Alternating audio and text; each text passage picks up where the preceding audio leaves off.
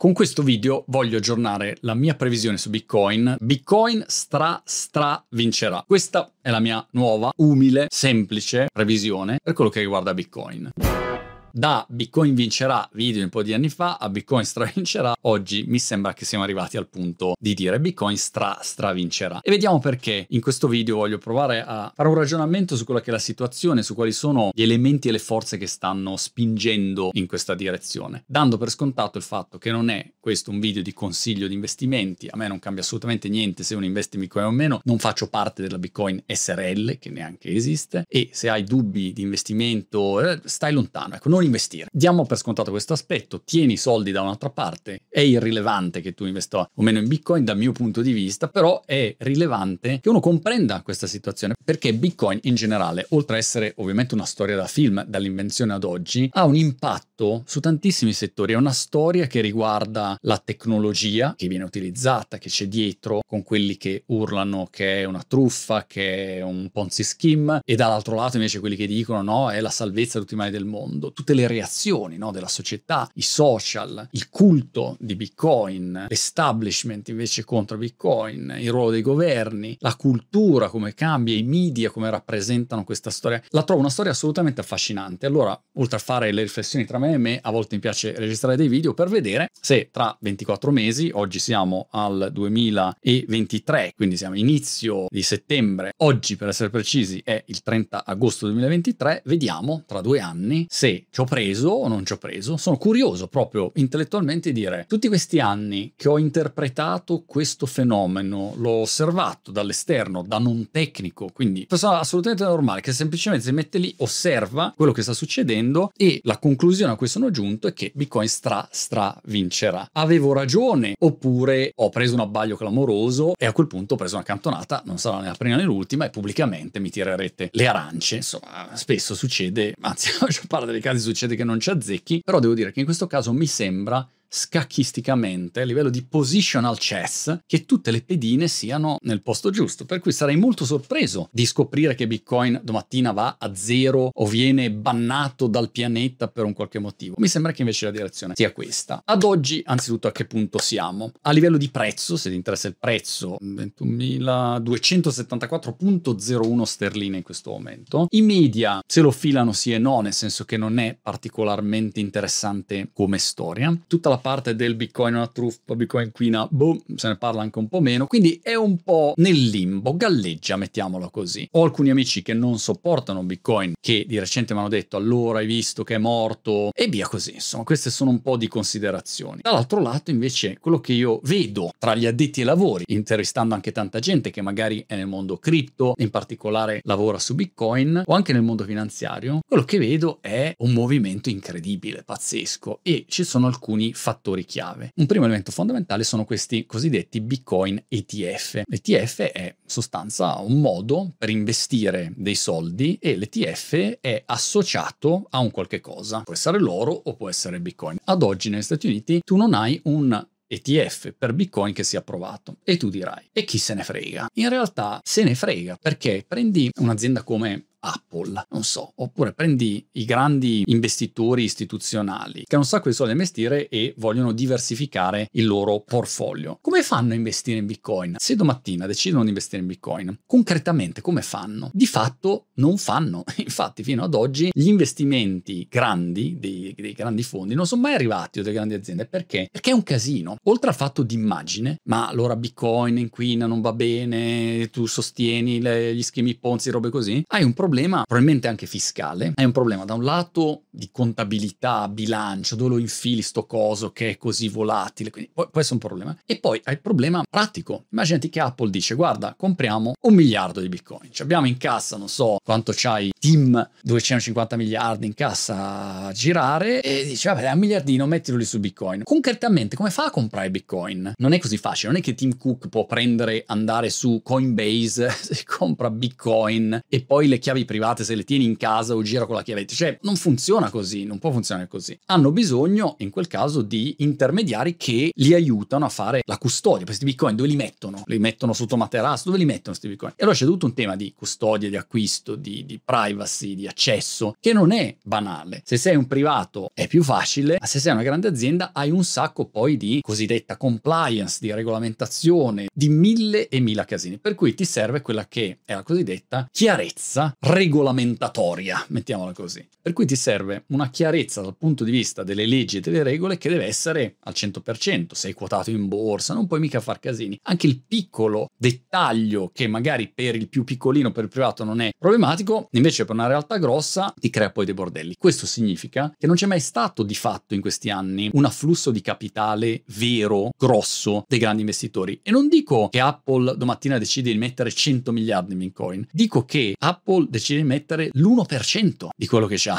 in cassa in Bitcoin. O il fondo di investimento, o la banca, o l'assicurazione di turno, decide di dedicare all'interno di tutti gli investimenti che fa, diversifica e mette lì, buttagli un cippino anche su Bitcoin. That's it. Questa piccola percentuale però, nel momento in cui fosse così, beh, farebbe un'enorme differenza perché A sono un sacco di soldi e B il valore e il prezzo di Bitcoin a quel punto inizia a crescere inevitabilmente perché tu hai questi ipotetici 21 milioni di Bitcoin, c'è una torta, immaginati, c'ha 21 milioni di pezzettini. Nel momento in cui siamo in 100 a avere i pezzettini da torta è un conto. Se arrivano 100 milioni di persone o di aziende o un miliardo di persone che invece vogliono quella torta lì, chiaramente il valore, l'appetibilità di quella torta sale e il prezzo sale. Questo è il motivo per cui gli ETF sono così importanti. È uno strumento dove tu non devi neanche comprare bitcoin, investi direttamente in ETF, l'azienda collegata a quell'ETF si compra i bitcoin se lo sbaglia e tu a quel punto c'hai un'esposizione su bitcoin e festa finita. Ovviamente io la semplifico, gli amici più tecnici spieghino nei commenti tutti i truci e mastrucci, però in sostanza il principio, il concetto è questo. Allora, se diamo per scontato che l'ETF sia uno strumento fondamentale per far affluire i grandi investimenti, dove sono questi ETF negli Stati Uniti? Che poi è il mercato chiaramente leader dominante che spinge anche il resto del mondo. Ad oggi ci sono un sacco di ETF in fase di approvazione. E noi tra settembre e gennaio 2024 sapremo se negli Stati Uniti vengono approvati questi ETF. E se un po' di tempo fa l'approvazione di un ETF spot, perché poi c'è l'ETF futures, ma vi tralascio i tecnicismi, però se l'approvazione di un ETF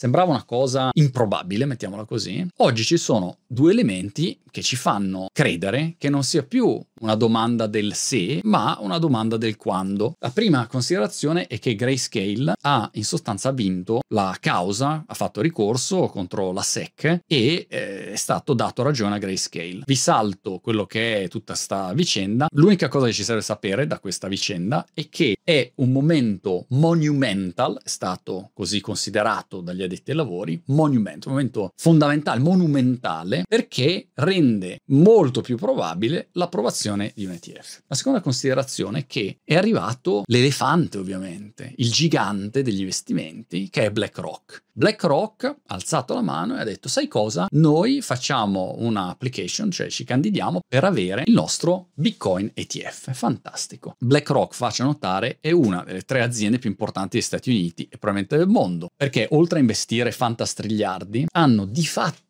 il controllo di una marea di grandi aziende. Harvard Business Review stimava che BlackRock avesse il controllo o comunque la possibilità di controllare il board, il consiglio di amministrazione, di più dell'80% delle prime 500 aziende negli Stati Uniti. Questo perché se tu investi e dai soldi di qua, di là, di qua, di là, direttamente o indirettamente, hai comunque un controllo. Questo significa che se un'azienda così, che magari non c'è il controllo all'80%, facciamo il 50% e stiamo restrittivi, ignoriamo tutta la parte politica, giochi di potere, lasciamo perdere tutta quella parte lì. Ma quello che possiamo dedurre è che se un'azienda così decide di muoversi, non è che fa l'application a caso, compila il suo bel modulino una volta che ha fatto un'analisi, ha fatto un colpo di telefono dicendo oh ragazzi, ma se io presento il mio Bitcoin ETF, me l'ho approvato o non me lo approvate? Diciamocelo, visto che ha un tasso di approvazione enorme, BlackRock quando presenta i suoi prodotti finanziari, più o meno qualcosina saprà che io non so e tu non sai. Fatto che BlackRock si sia lanciata e l'amministratore delegato di BlackRock abbia avuto più di una volta parole di grande stima e di interesse rispetto a Bitcoin, ci fa credere che probabilmente questo ETF verrà approvato. C'è la corsa ovviamente di tutti questi, c'è BlackRock, c'è Ark Invest, c'è Grayscale, ce ne sono altri, che cercano di essere il primo, perché storicamente si sa che se tu sei il primo a essere approvato, a quel punto catalizzi più fondi e diventi un po' riferimento. Poi, Dopo un po' gli ETF di Bitcoin si equivarranno e quindi sarà solo un fatto di brand, di marketing, di chi è più bravo a mettere il faccione là fuori. Però il concetto è che una volta che noi abbiamo questo ETF approvato, arrivano queste risorse di realtà che vogliono Bitcoin. Per cui, oltre al fatto che il prossimo anno c'è l'halving, però la cosa importante è che non ci sono così tanti Bitcoin sul mercato. Se uno guarda la disponibilità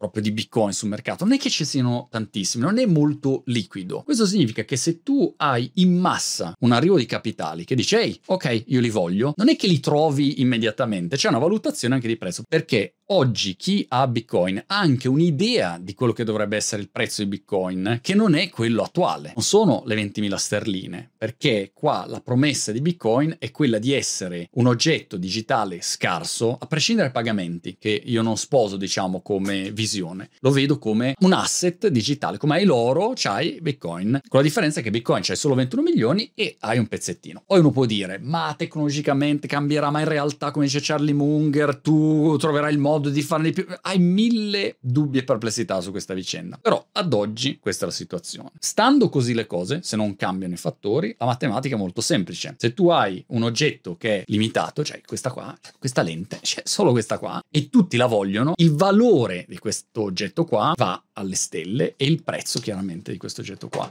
va alle stelle. Questa è la situazione ad oggi e mi fermo qua per non fare il pippone e ne riparliamo tra 24 mesi, vediamo che cos'è successo, se sono stato un coglione o se ci ho azzeccato, insomma, è, è buon, insomma, buon per l'azzeccamento e chi se ne frega, insomma, è più una speculazione così intellettuale, una sfida intellettuale, mettiamola così. Ovviamente però, se ti interessa questo argomento, vatti a vedere qualche intervista con Michael Saylor, io l'ho anche intervistato, per capire non solo l'aspetto economico, ma per capire la visione e l'impatto di un oggetto come Bitcoin, che non è soltanto ah, il prezzo comprato, guadagnato, non è solo quello, è una visione un po' diversa di come va il mondo, dell'importanza della decentralizzazione, dell'importanza di avere qualche cosa che controlli e non ti possono tirar via o se uno stampa la moneta, tu a un certo punto c'hai la tua lira turca in mano e non vale più niente. È importante e secondo me anche interessante e è utile proprio per il tuo bagaglio culturale, per il mio bagaglio culturale, approfondire questo tema, perché offre davvero tanti spunti e ha un impatto e avrà un impatto in tanti mondi diversi ed è anche un approccio differente. Ah, un ultimo elemento, le banche. Se fino a ieri le banche erano contrarie, io vivo in Inghilterra e hai banche che non ti permettono neanche di fare un bonifico a un exchange per comprare Bitcoin, un trend che riguarda le banche che mi sembra abbastanza chiaro è che non rimarranno fuori da questo mondo, non rimarranno fuori da questo business complessivo, ma entreranno. Come? Permettendoti direttamente dalla tua banca di comprare Bitcoin, di vendere Bitcoin o di custodire Bitcoin. Il problema della custodia è un grande problema. Questo avrà un impatto sul tema del centralizzato, decentralizzato, però no, io mi tengo le mie chiavi, lo gestisco io meno. E qua si entra in un altro discorso anche filosofico, però tutti i soggetti bancari li vedremo andare in questa direzione. Una volta che gli strumenti finanziari, una volta che gli Stati Uniti dicono ok, pollice su, green light,